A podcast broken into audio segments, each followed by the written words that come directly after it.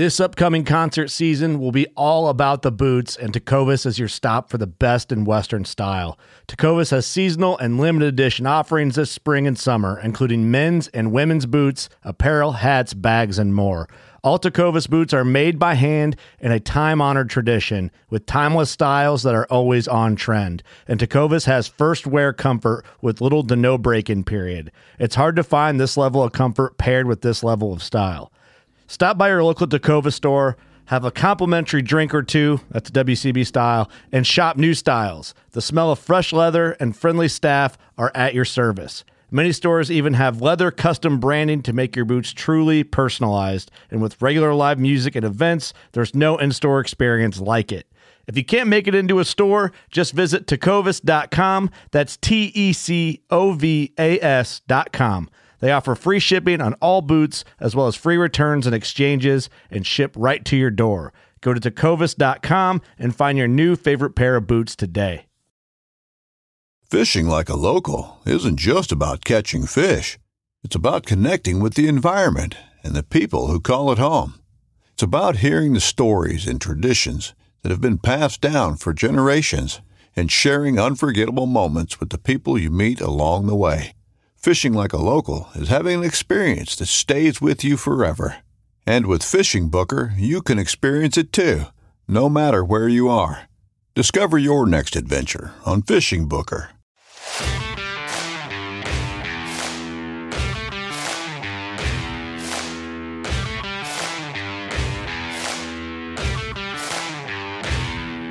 Welcome to the Elk Shape Podcast with me, Dan the Fitness Man, your host. Welcome to season five. Here we go. This podcast is brought to you by discipline, delayed gratification, and being accountable to yourself. This podcast is about finding the high road, working hard every day, creating the best possible version of yourself. Our values are faith, family, fitness, finances, elk hunting, and career. Our guiding principles are authenticity, transparency, and out hustling the competition. Our podcast is brought to you by Buck Knives, OnX Hunt, Vortex Optics, Wilderness Athlete, Black Rifle Coffee Company, Crispi USA, Mathews Archery, Kifaru International, and BlackOvis.com.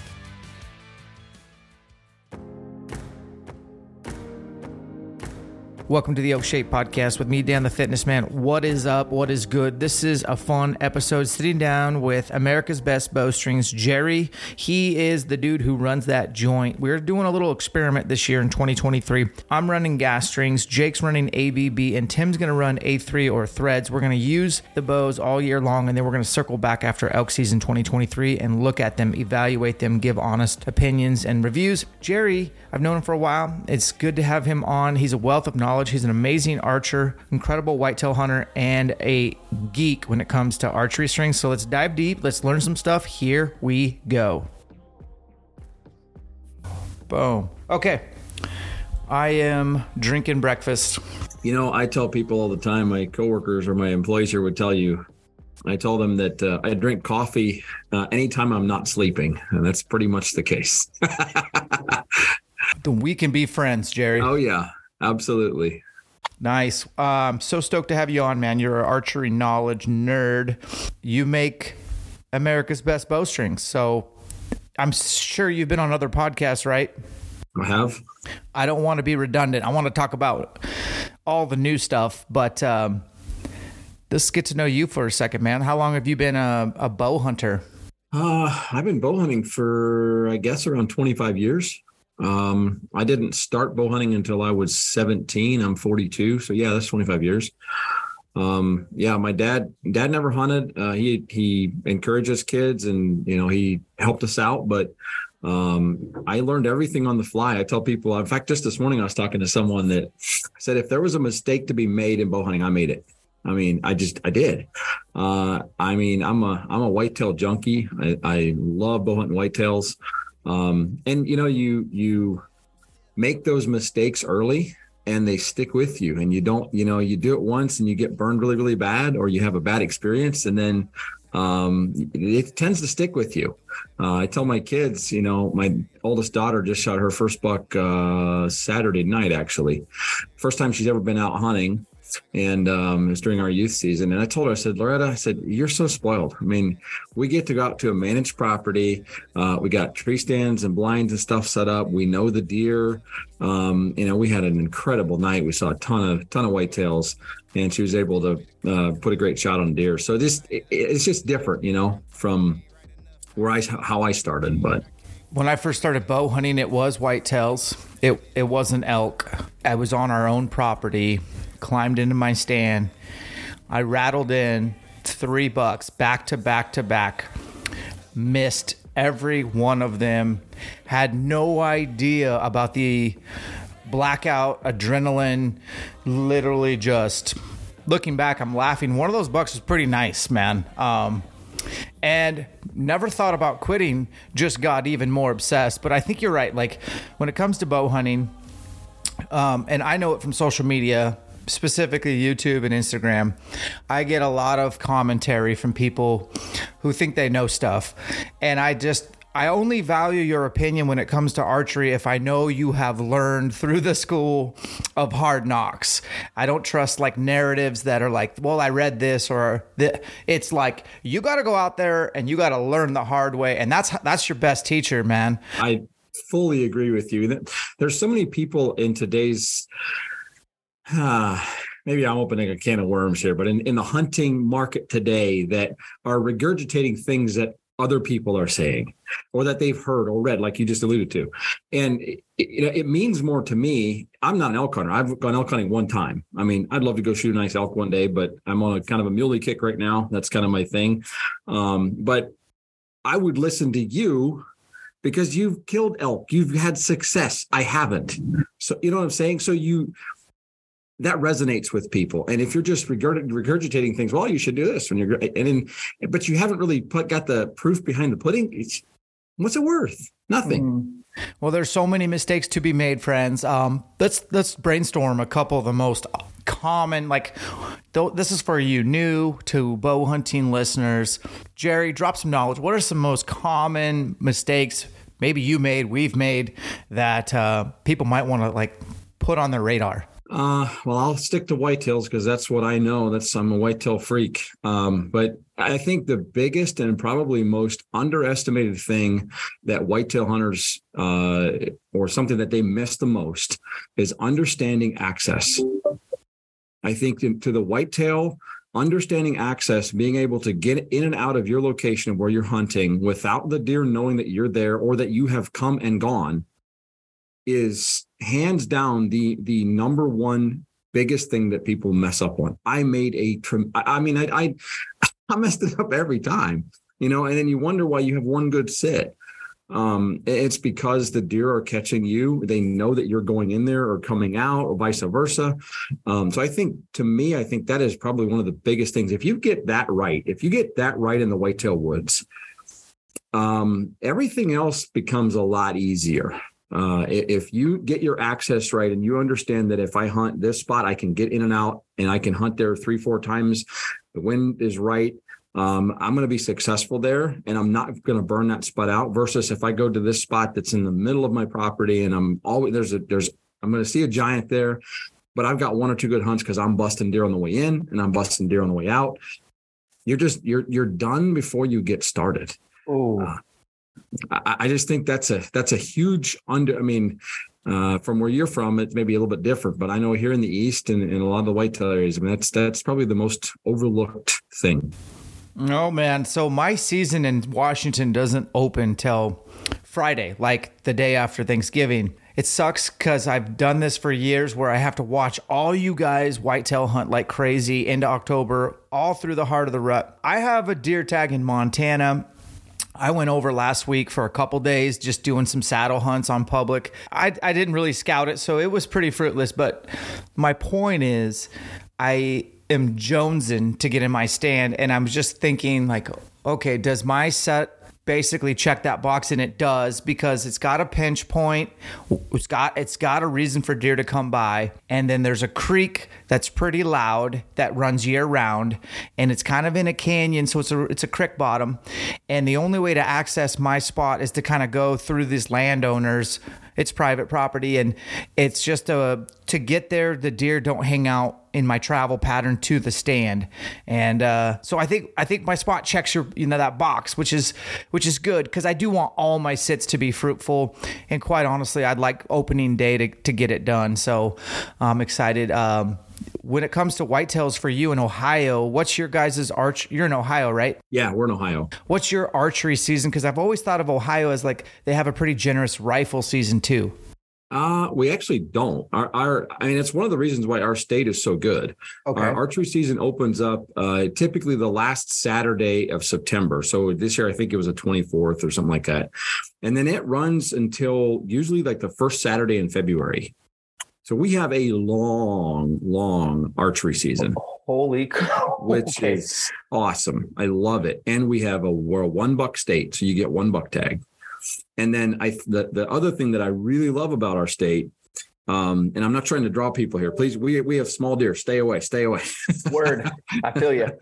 but uh, our our shotgun or rifle season falls. Uh, actually, it opens on Monday, the week after uh, Monday after Thanksgiving.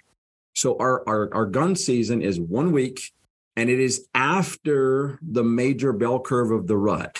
So we don't have a gun season on November the 10th, you know, and I think that's really what has helped the state be so good. But yeah, we've got a generous archery season, and it, it's I love it because you know the bad thing is you you get one buck tag, you know, and I shot my buck this year on November the 3rd, I think it was. So you know, I'm hunting with the kids. I've got some doe tags. I, I can't stand not being out. I love hunting the rut, but we get to hunt all phases. You get the early season, you get the, the food patterns, you get the rut, all that, you know, just absolute blast of a time to be in the woods. And then, you know, dynamite, the late season. Last year, I killed, I didn't kill my buck until January last year. Um, and just if you've got food in late season, it's game on because we get some cold temps. I mean, we're in the northeastern part of Ohio. So we're just below the snow belt from the Great Lakes um, where I'm at, but yeah, we get some cold weather. So in that January, February timeframe, are you concerned about them popping their horns off after the shot? Oh yeah. Oh Is yeah. that a thing? yeah, it happens. I mean, we're very careful because you get, I mean, the season can be open. You got shed bucks for sure. Okay. So yeah, you have to be very, very careful. You're not shooting a doe. Hundred percent. Okay. Um, well, let's get into strings a little bit. Um, I'm kind of pressed for time, which sucks for me. I really wanted. I got an hour, so I got to squeeze the juice. Let's talk about America's Best Bow Strings. I've ran them. You guys have a really, really good reputation, and and I say that kind of anecdotally. So we, I made a post on Instagram and YouTube, like a poll, and I just asked people, hey I want to run some different strings this year, and the squad does do, and our squad does as well. And we all kind of want to run different strings through an entire year and look at them after the elk season. Give us your top three. And without a doubt, unequivocally, America's Best was up there. It, gas bowstrings and threads and then then you can list out a million boutique string makers that people mention but you guys were in top three. Uh, arguably number one when it comes to our audience's recommendations. So do your strings come on any bows like automatically or is this a complete you have to buy your guys' strings aftermarket? So our, our big our the biggest portion of our business by far is the aftermarket strings um, I would say about 8% of our revenue comes from bow manufacturers, where we are actually supplying strings to a bow. We have a couple of companies that we work with that we actually have an NDA in place and we can't really talk about it. Okay. Um, but I mean, for years we worked with PSE. Uh, honestly, Pete Shepley was one of the big reasons why you know we really got started as well as we did. We started in 2006, and by 2008 we were building strings for PSE. By 09, you know, we were doing you know, big, big numbers with PSE. Um, and there was a phase, probably about 10 years, where most of our business was OEM. It was the bow brands, and we've really shifted away from that um, just so that we could serve the the, the dealer shop a lot better. Uh, that's that's really our big focus and our goal. But um, yeah, there's there's a new company or a company that came to us here very recently within the last I don't know month or so Um, that'll be a public thing. I'm going to let them announce that when they're, you know, releasing that we're building their strings for next year. But um, we do work with a few, uh, but yeah, by and large, it's it's the the pro shops, and and you know we do some direct to consumer as well for areas that people just want to do their own work. They've got their own pro or their own uh, bow press and stuff, and they're buying from us direct, or they, you know, we. It's crazy how we get someone that says, "Oh, I don't have a pro shop within like 50 or 100 miles," you know. So uh, that shocks me. That's, that shocks me. Um, but you know, we work with some of the best stores in the country, and you know, we love the relationships we have with those people. So educate us, Jerry, on what are strings made of. Like I'm familiar with like BCY 454. 452X. I kind of know in my heart of heart that those are really good materials and proven, but there's got to be other string makers out there that make the actual material, or do you guys make your own? Like, what is in a bowstring? So let me answer that question this way. Um, if you're familiar with, well, let me back up a little bit. Everybody, all of the string manufacturers buy the pretty much the same fiber. 452X is a blend of Vectran Dyneema. So is 454. Uh, those are your popular materials is Vectran Dyneema. Uh, really, those are the two main ones. You buy different types of material from BCY that has different blends, dot, dot, dot. Um, so it all comes from Honeywell, um, D, D, uh, DSM. Those are your, your main, like the base fiber supplier. So we're all buying the same product, but it really works like this. Coke in whatever year came out with a soft drink and it was a really good soft drink and everybody loved it. Pepsi comes along and says, Hey, we can do that too. And they made a soft drink that is similar to Coke, but does it taste like Coke? Not quite. Why? Because they don't have the same recipe they're using the same things. They're using the same, basically, from a conceptual standpoint, they're using the same materials, but they have a different recipe because they don't have Cokes. And I really believe that that's the difference from uh, a really good high end custom string maker. It's the recipe and what we do to the fiber during the building process or prior to the build process that gives us the end result that's really what the customer is looking for. The customer wants, I love the fact that you're doing this, this head-to-head comparison between several different strings. And there's some great builders out there. You mentioned a couple of them. Um, but that you're doing that in, in a full season, you're seeing the wear and tear. Um, you're going to see if your strings are moving, if you've got peep rotation, if you've got servings coming apart. You know, there's and every bow is different. You open a whole kind of can of worms there, but it really boils down to the manufacturer understanding the sciences behind building a quality string with that base fiber. I would love it if I had my own fiber and nobody else had it. I mean, we would really, you know, it'd be, but that's not the way it is. It's just eh, everybody buys that that material, and it's it's really the best product out there. I personally believe 452X is the best material. Um, I just think from a consistency standpoint, uh, you know, we've it's been, been around for a long time, and it's tried and true and, and proven and it just flat out works. Um, I mean, we've developed some technology in our manufacturing process using 452X and doing things to that fiber that can improve what it does for the end consumer. And the end consumer is, is concerned about the string. A, it looks really good. B, I put it on my bow and I forget about it. I don't have I don't have to think about turning my peep. I don't want to worry about my bow coming out of time. I don't want to worry about, you know, serving separation, whatever the case may be. You want your our mission and our goal is to elevate your archery experience by giving you a better product. That is our goal. And if we can check that box, uh, we feel like we've been successful.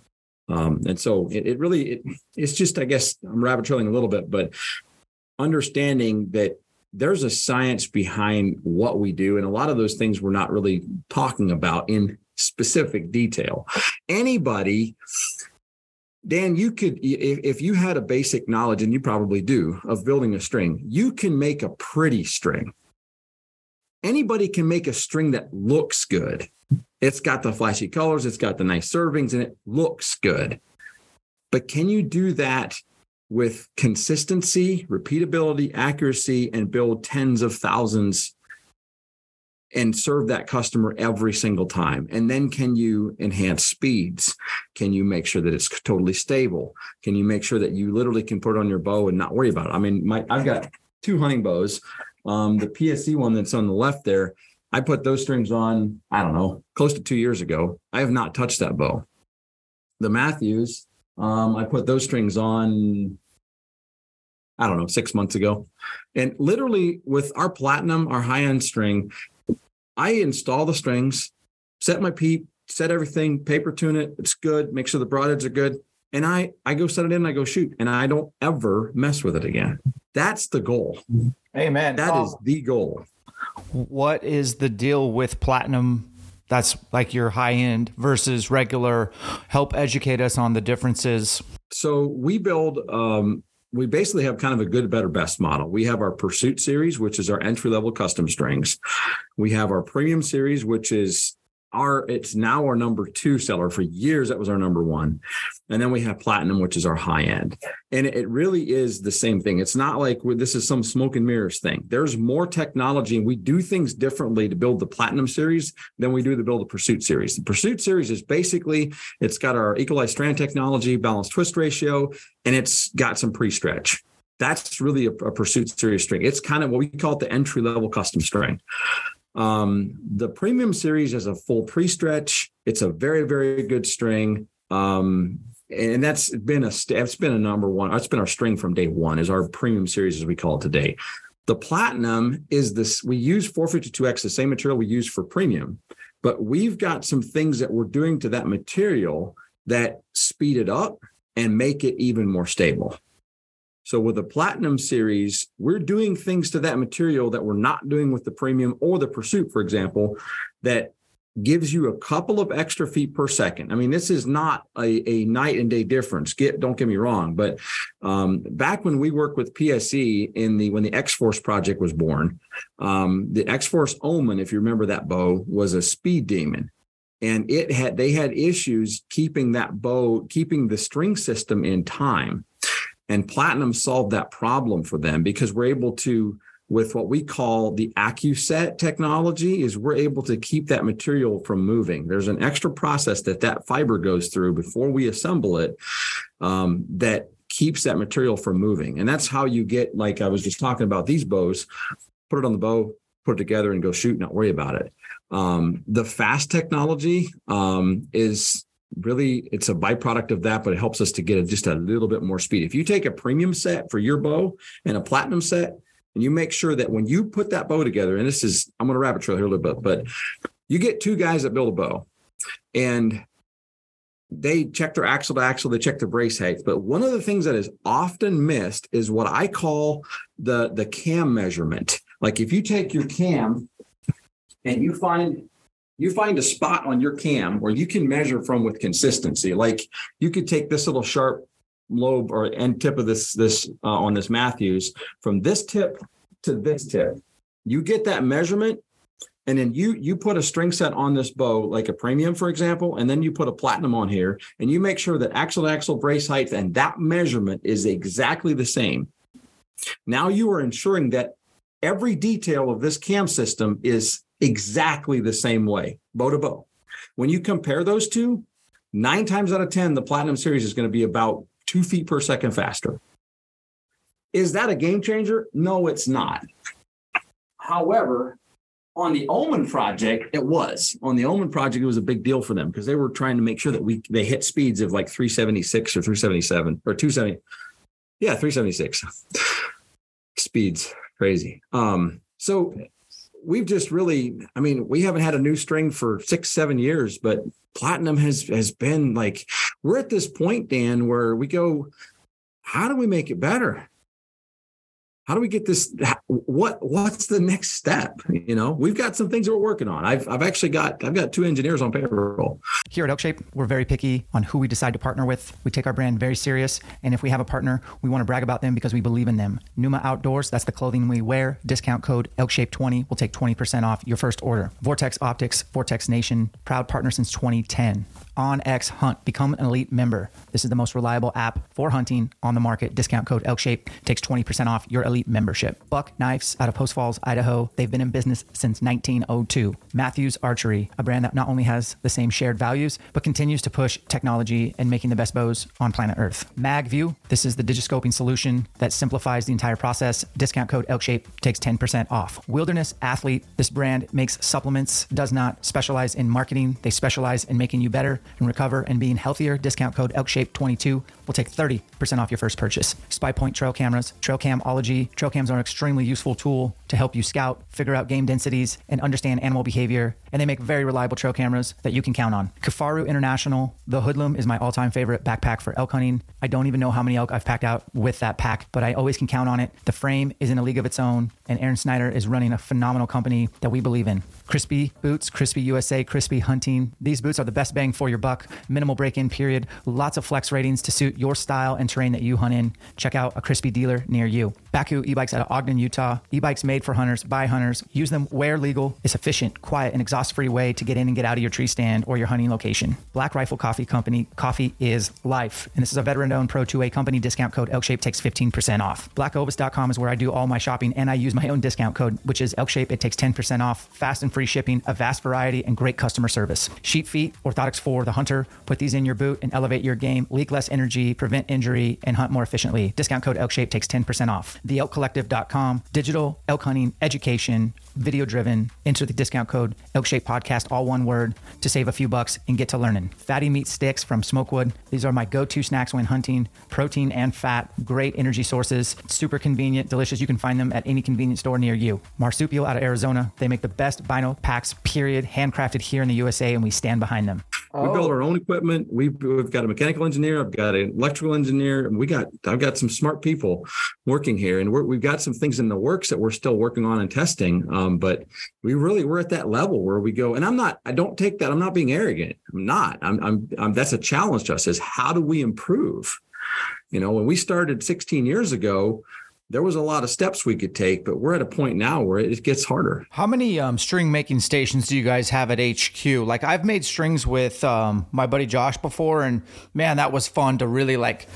Now I know how strings are made. It's pretty cool, guys. Like we have a video somewhere on YouTube just kind of going over how to do it, and man, there's a lot of uh, room for human error. I told when you said uh, that repeatability thing, that really resonated with me because I was like, yeah, I need a robot um, making strings. So I want to ask you how many stations you have, and then I gotta ask you why do most bows come with shitty strings? Ah, stations. It's hard for me to answer that because of the way we run production. Um, Maybe a better way for me to answer that question is we have about 35 to 37 employees here. Uh, we build about 50,000 sets of strings every year. That's that helps. Like, okay, that gives a context to how big you guys are. Wow. Okay. So back to my original question. And like, so I've only shot for Hoyt and now I shoot for Mathews and I'm very happy with shooting for Mathews. And I'm very grumpy this week about all the comments on my stuff about how the new bows, they didn't change anything, blah, blah, blah. Besides that, um, I love the zebra strings. They're cool. I just never run them. Like that's my first, and I'm probably not allowed to say that, but I'm just gonna be, I'm just gonna keep it real. I never run zebra strings. I always keep them. Uh, I shoot them for a week, take them off, put them in a plastic bag, put it in my bow case in case something bad happens when I'm out in the field. So, I mean, if if you if you had 10 Mathews bows, you're probably going to run into some that the zebra strings are great. They're fine. 100%. You can shoot them. They're, they're, they're stable. I don't know this. And I, how, how deep do I want to get in this conversation? I don't want to step on Mathews because I think they, I, I, mean, I really, they're a clean brand. Mathews is a clean brand. They make a great product. Um, but I do think that their strings, like, I think ABB could help them. um, I think it's just inconsistencies in the manufacturing process and really understanding what goes into building a good string and, and why. How are we able to build string after string after string and we get complete consistency? Uh, I think that's really the number one thing. And you asked the question, why do a lot of manufacturers have shitty strings? It's because they want a cheap string. That's that's the long and the short of it. That is exactly the long and the short of it. They want cheap strings. We had a we had a manufacturer um, come to us once and loved our stuff um, and say, "Hey, well, your price is you know more expensive than everybody else." But and I'm like, "Oh, it is what it is. That's that's our that's what it costs us to you know build the string for you. So that's the price." And a few weeks later, the same person goes, Man, we've been testing your stuff and it's like way better than all the other stuff we're getting. And I'm like, well, no crap. You know, that's it's it's this is not if you want something cheap, then you're going to get something cheap. And I really believe in the string in the string industry, that is very, very prevalent. Very, very prevalent. Um, now it, it's not all, I mean, they're not all that way. There's there's definitely companies that are saying, hey, they understand that we need a better string. Either they'll develop something better. Um, you know, I think Hoyt probably makes a decent factory string. Um, it's not great, but it's definitely decent. And like I say, some of the zebras are fine, some of them are not so fine. Um, but it's, you know, we we just this is what we do. I mean this is that strings is what we do day in and day out. That is our life. And so we understand it very well. We've got a we've got a very very very good system um, and a very very high level qa system from start to finish so that we know that when that end product goes out the door that it's right. We have this thing that we talk about on our team internally we get one chance. One of our one of our core values is quality, and the the definition that we put behind quality is we build a quality product every time because first impressions only happen once. When when someone buys a string from us, or they go into Dan's Archery, call it, we'll give you a pro shop, and they buy us an ABB string, and you're putting it on their bow and you're giving it to them. You have one chance to make that first impression. And so our number one goal is in our manufacturing system that we are building a string set so that they're pleased with and they're like blown away. This is, I'm really, really impressed. And they're going to come back and buy again because they're going to keep that string for a couple of years. This is not something they're going to shoot for two weeks and then come buy another one. So we take a lot of pride in that. We take a lot of pride in how we're we're building the product, uh, knowing the fact that we're building, you know, thousands of sets of strings. And you guys have a, a two year hassle free warranty, which speaks volumes to what I mean. If you're a business and you're going to offer something for two years, say no more. Tell me about your string orientation and i'm trying to avoid this rabbit hole but like people um, are always fascinated with that i generally orient my vanes to the left um, out of Mathews, and I just I can't prove it with high you know frame rate cameras but it seems like my bows generally spit arrows left and obviously i shoot a Mathews, and i'm not sure if that i've heard that from other people as well and then I think I've heard somebody say something about, well, ABB, if you use those strings, your arrows are going to shoot left. And so I'm here to dispel myths if you can help me understand this without diving too deep in this rabbit hole. And no, it's it's actually a good it's actually a good um, topic, Dan. Um, so yes, there I would say out of the Matthew strings that I've tested, and I would venture to say they pretty much all do, they'll cast your arrow left so you want it left left helical fletch. That's because your that string is naturally wanting to turn the arrow that direction. Our strings will naturally turn the arrow to the right, right offset. When you go to any pro shop, if you buy Easton arrows or gold tip arrows or Victory or whoever, the standard factory fletch is typically right offset. Now, this is kind of a I call it pick and fly shit out of pepper thing. Yes. Um, the, the arrow is definitely going to vane is going to overtake. So you could take our strings and put a left helical on it, and you're going to be fine. But if you really look at it coming out of the bow, it wants to turn the arrow, our string wants to turn the arrow to the right. I've tested almost every string that I've tested that I can remember um, that was a, I will call it standard twist from a string maker where they're twisting the strings clockwise, will cast the arrow to the left. Where hmm. our strings will actually cast arrow to the right, which is synonymous with most of the factory fletched arrows that you buy. So, in our opinion, you're getting the best of both worlds. Now, we didn't we didn't twist our strings counterclockwise to achieve that. That was something we found out later, like, oh, okay, well, that's kind of cool. Get ready for the greatest roast of all time the roast of Tom Brady a Netflix live event happening May 5th. Hosted by Kevin Hart, the seven time world champion gets his cleats held to the fire by famous friends and frenemies on an unforgettable night where everything is fair game. Tune in on May 5th at 5 p.m. Pacific time for the Roast of Tom Brady, live only on Netflix. You ready? Showtime. On May 3rd, summer starts with The Fall Guy. Let's do it later. Let's drink a spicy margarita. Make some bad decisions. Yes. Audiences are falling in love with the most entertaining film of the year. Fall guy. Fall guy. Fall guy. That's what the poster said. See Ryan Gosling and Emily Blunt in the movie critics say exists to make you happy. Trying to make it out? Nope. Because I don't either. It's not what I'm into right now. What are you into? Talking. Yeah. The Fall Guy. Only in theaters May 3rd. Rated PG-13. It's not like we started that. I don't, I'm not trying to take credit for that. When we looked at the fiber, and there's people that will say, well, your fiber, it wants to twist to the, twist clockwise. It depending on how you look at it. But when you look at what that fiber wants to do under tension and how it behaves, it made more sense to twist it counterclockwise, which is why we've been doing that for 16 years. We can build clockwise twisted strings. We don't. We have. And what we find is that the clockwise twisted string for us, if we build it, it becomes a little bit more rubber bandish.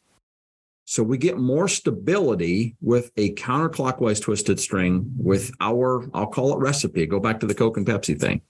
Um, so, but is it a real thing to as far as how it casts your arrow? Absolutely. And a quick way that you can test that, or anybody that's even listening can test this, is you can take a bare shaft and uh, you've got that little node on your nock to in- index your nock.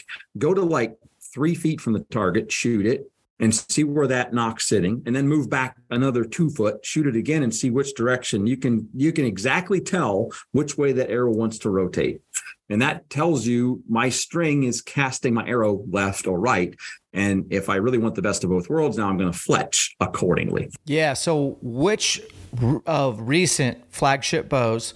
again, I have my Mathews blinders on. I only know Mathews. I only hang out with Mathews, man. Um, maybe have some of the more problematic cams designs to where they're, dude. If this guy's shooting this bow, you know, the, he might see, you know, early separation because the aggressiveness. Is there any like, hey, listeners, if you have this bow, this is where you want to like. This is what we've seen. These are our observations. I don't know. I mean, it's I- if I, I want to be careful about what I say because otherwise the manufacturer go, well, you're crapping on my bow, and I'm not. We're not crapping on anyone's bow. We love all brands. Yeah, the thing that we've seen, um, you know, when we started back in 06, it was it was really the bows weren't as efficient as they are today. You know, they, we just weren't at that efficiency level. And as the bows have evolved, I think it's kind of across the board. Um, we don't we we don't get a lot of issues with Mathews. We really don't. Um, I mean, I would say most of the bows we don't have too much problem with. But if you've got a bow that is a very fast, that has a very aggressive draw cycle, as you see the cables rolling over in the cam, anytime you've got a really, really sharp bend, that's typically where you're going to have a problem. And especially if you're at a high poundage and a high speed bow, all of those factors, that tends to become a problematic area. Um, doesn't mean we can't build a string for it. It's just a little bit more difficult. Um, but I, I guess I, I, go right back to that warranty. I mean, we offer a, a six month on the pursuit, a one year on the premium, a two year on the platinum, and our warranty rate hovers right around 1%. And that, it is literally a hassle free one. If you got a problem, call us up. You know, as long as you're not dry firing your bow and trying to give us some spin story about how you didn't, we're going to take care of that string for you. That's awesome. I did save time for broadheads because you said uh, in your email, "Hey, I want to talk about broadheads." I didn't know what that meant, but I mean, nothing's off the table here. Uh, a veteran, twenty-five year bow hunter. What did you want to talk about broadheads? So we acquired Helix broadheads last year. Okay. I don't know if you're familiar with Tim Strickland and the company that he had. This is a, was a small brand, um, but so let me give you a little bit of a backstory. Because of the nature of the string building, the string industry, you know, we're building every order, every string to order. We're not we're not building a ton of you know stock items or whatever. So our challenge is always how do we serve the marketplace from June to November and keep a lead time short. It is so difficult, especially at the level that we're at. And so the goal that I had, I've had for years, is how can we um, either start a company, purchase a company, start something that is an archery product that we can manufacture that's a non-custom item. And full disclosure, Rob Kaufhold from Lancaster, they're a great customer of ours. And Rob and I talk, you know, off and on and stuff. And he he and I were talking about this, and he said, You ought to you ought to think about this. And I remember when he told me, he's like, um, have you thought about broadheads? I'm like, there's like 500 of them. What do I want with a broadhead company? Um, but Rob encouraged me to look at this, and I did, and I was very, very impressed with the product. I mean, there's a lot of good broadheads. Don't get me wrong, but we're really thrilled with just the performance of this as a single bevel. Um, that that has definitely been a more of a hot item the last couple of years um, we've just been really, really impressed with the performance that we're getting out of this broadhead. We just we purchased the company, moved it here to Ohio, and we're manufacturing broadheads here in our facility. We've added some more equipment, um, and we're really we're looking forward to uh, actually releasing a new product here in January, uh, a new broadhead broadhead under under the Helix umbrella. Um, and so we're really really excited about that. We've I've been like I said, I've been bowhunting for 25 years. Uh, I've killed a lot of whitetails and I've shot deer with mechanicals. I've shot deer with fixed blade heads. I've shot more deer with fixed blade heads than mechanicals, and they all work. Um, but the thing that I've been really blown away by is how well this broadhead performs and how quickly it goes to the animal. I mean, it is it is designed to penetrate, um, and it just blows to the animal, and they have no idea what hit them. Most of the deer that I have shot I have watched go down. Most of them go less than 60 yards. I've had deer go like 20 yards, barely 20 yards. And they're like, what happened? Boom, tip over dead. You've got the single bevel creating that rotation through the animal. Um, the wing design of this broadhead is is very, very, very good. It's very, very lethal. It does a lot of damage and it's very heavy, you know, from a from a thickness standpoint. The blades are 60 and 70 thousandths inches thick. So it's very, very durable. Um, the buck I shot this year actually broke the left leg bone. We found two bone fragments on the blood trail. Um, literally blew through that leg. Uh, and it was like a shotgun. You know, someone shot it with a shotgun. Very, very durable broadhead. So we're just we're pretty impressed with this thing. So, well, let, let me ask you a couple questions on the broadhead. Um, so I like single bevel for sure. Uh, I killed an uh, a New Mexico bull with a single bevel this year. The penetration was insane. It was an iron will. Um, it was a 125. So I imagine the 125 series is the 70 thousand you're talking about. Okay. Um, does it have bleeders? It does not. This okay. the standard one does not. What uh, what's the ferrule made out of or whatever? So the 100, 125, and 150s we use a 70, 75 aluminum.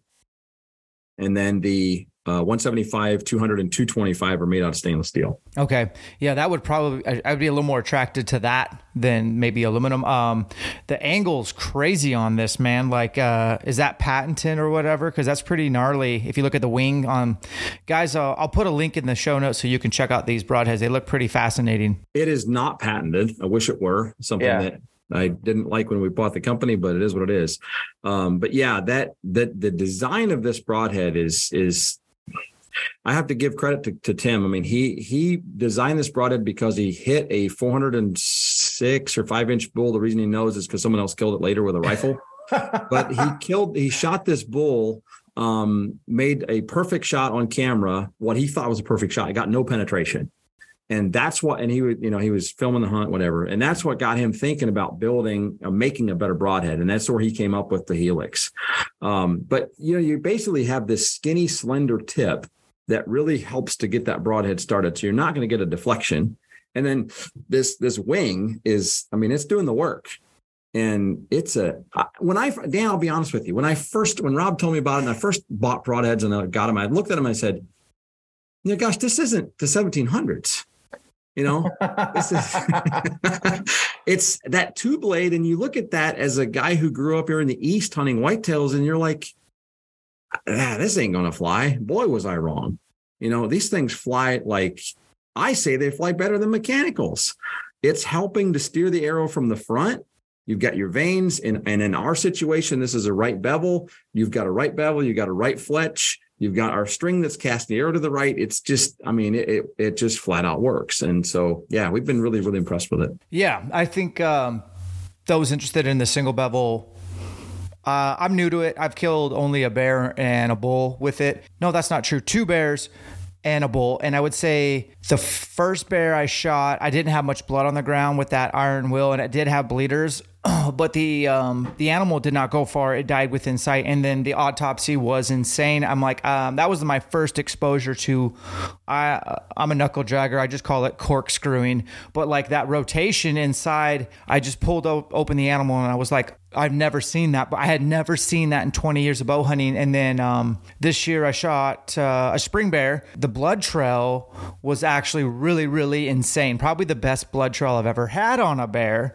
And then the bull I killed this year with the single bevel died in sight. That's kind of cool for elk. That's not very typical for them to like go 20 yards and tip over. And um, I actually ended up getting a second arrow in him because I shot him. He went 20 yards and did not know what was ha- going on. And he was hurt.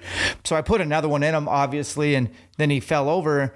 Um, but I did not get much blood on the ground. But he also wasn't alive very long after the shot to maybe bleed. I'm not sure. But again, the autopsies, that broadhead broke his shoulder blade, like sheared off it in a third, not like put a hole in it, like cracked and separated it.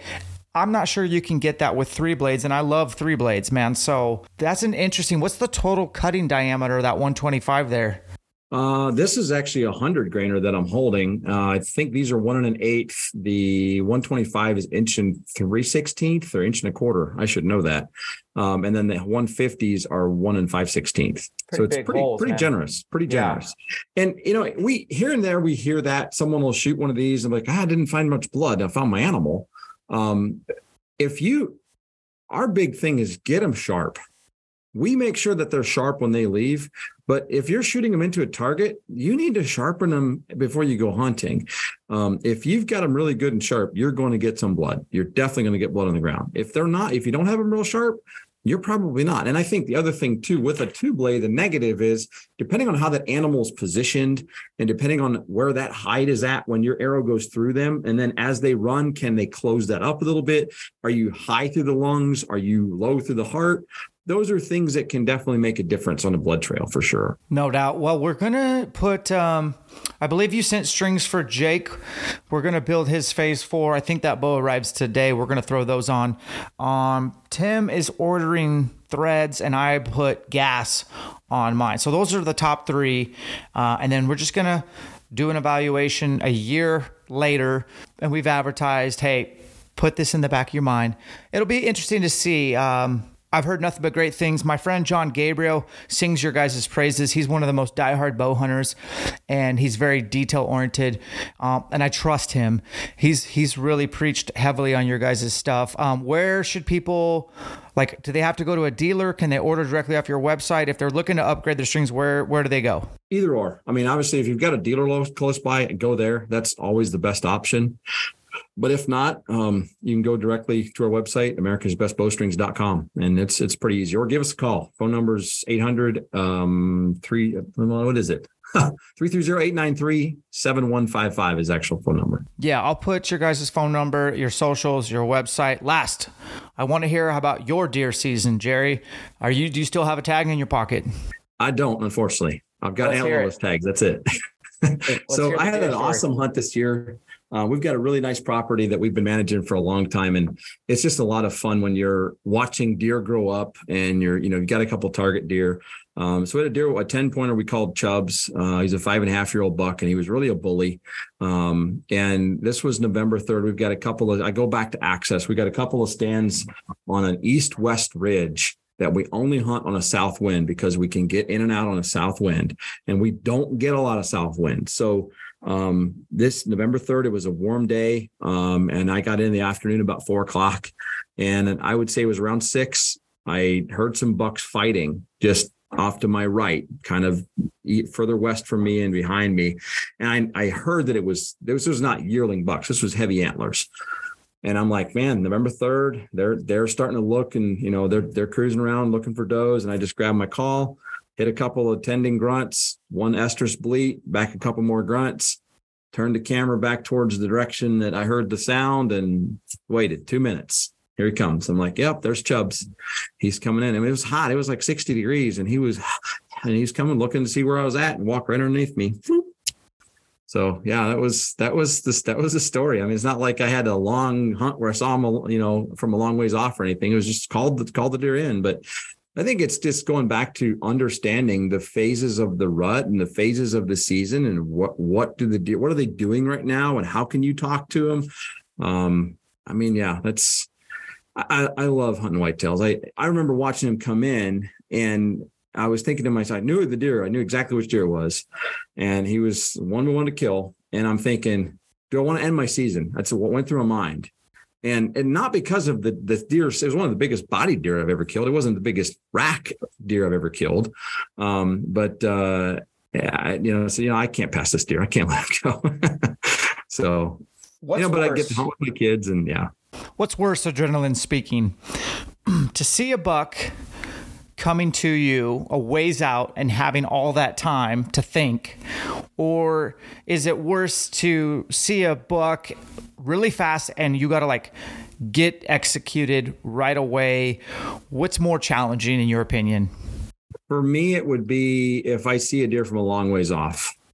Um, but I have to say this. I mean, I've been target shooting for a long time. I've done, it. I've won a lot of stuff, um, but in, in the uh, 3D area, especially in the IBO circuits. But um, shooting competitively is a heck of a lot harder than shooting big deer.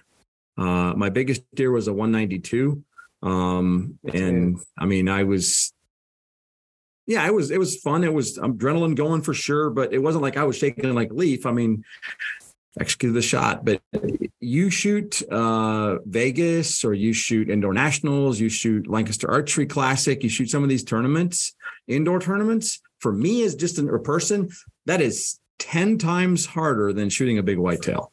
But we do those things so that we become better archers and we make better shots on on the game that we're pursuing in my opinion I couldn't agree more, man. Like I advertised that I am going to do more winter league stuff this year than ever before, and it's not because that lights my fire. I just want more butt pucker situations because I want it all to translate to hunting. That's all I care about. Yep. Um, what what advice do you have for me? Our deer rut a little later than yours. Uh, I would say the last three or four days has been peak rut around here for our whitetails. And like I said, I can't climb in the stand till the 25th. Um, probably a little bit of rutting activity left to go, but not much when you talked about vocalizations a little bit, am I tickling antlers? Am I doing some grunts like cold calling? What kind of grunts? You said tending with the bleat. Do you use like a can?